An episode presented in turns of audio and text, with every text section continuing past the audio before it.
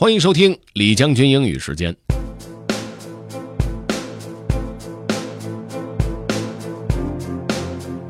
今儿这篇内容呢是关于上课玩手机的。这个文章的作者描述的学生的心态真的是非常到位。现在大部分人基本上都离不开手机了。OK，let's get started. Have fun.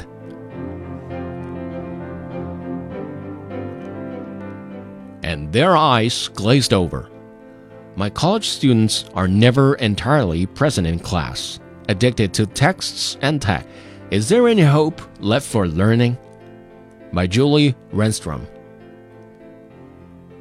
I have a rule about cell phones in class.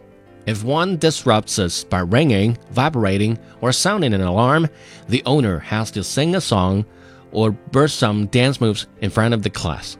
At first, this provision in the syllabus elicits snickers, but it's no laughing matter. You need to be able to turn off your phones and pay attention. I say.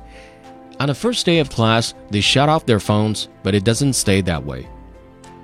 While my students, undergraduates at Boston University who are taking classes on writing and research, agree that there's a problem if they can't go 50 minutes without checking their phones. Few of them can resist, despite knowing that this is my biggest pet peeve. A University of Nebraska Lincoln study indicates that 80% of college students send text messages during class. Nearly 100% of them text before and after class.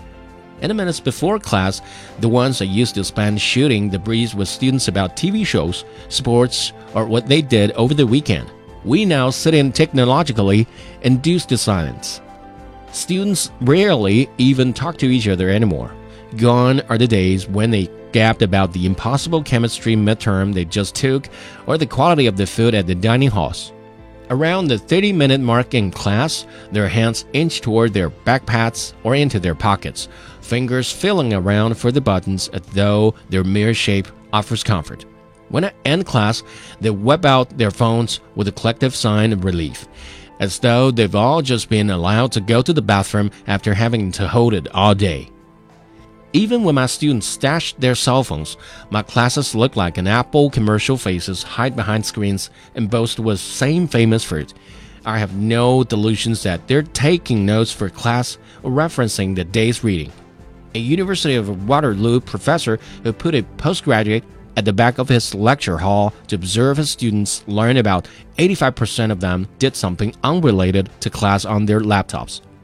A Cornell University study confirms that most students engage in high tech doodling and communication during class.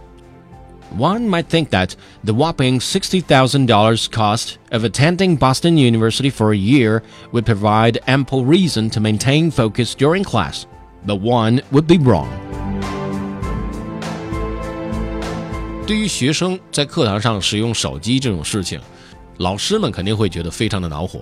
虽然无法想象出他们具体的感受会是怎样，但是你想一下，如果你正在认真的跟一个人交流，然后那个人呢低头看着手机，然后有一搭没一搭的跟你嗯啊哦好嗯哼这样的，你会不会觉得很难受呢？OK，如果你想回听本期内容，可以关注重庆之声的微信公众号“重庆之声”，点击品牌就可以进入李将军英语时间了。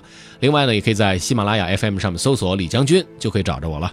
OK，that's all for today. Thanks for listening. This is General Lee，李将军。下期见。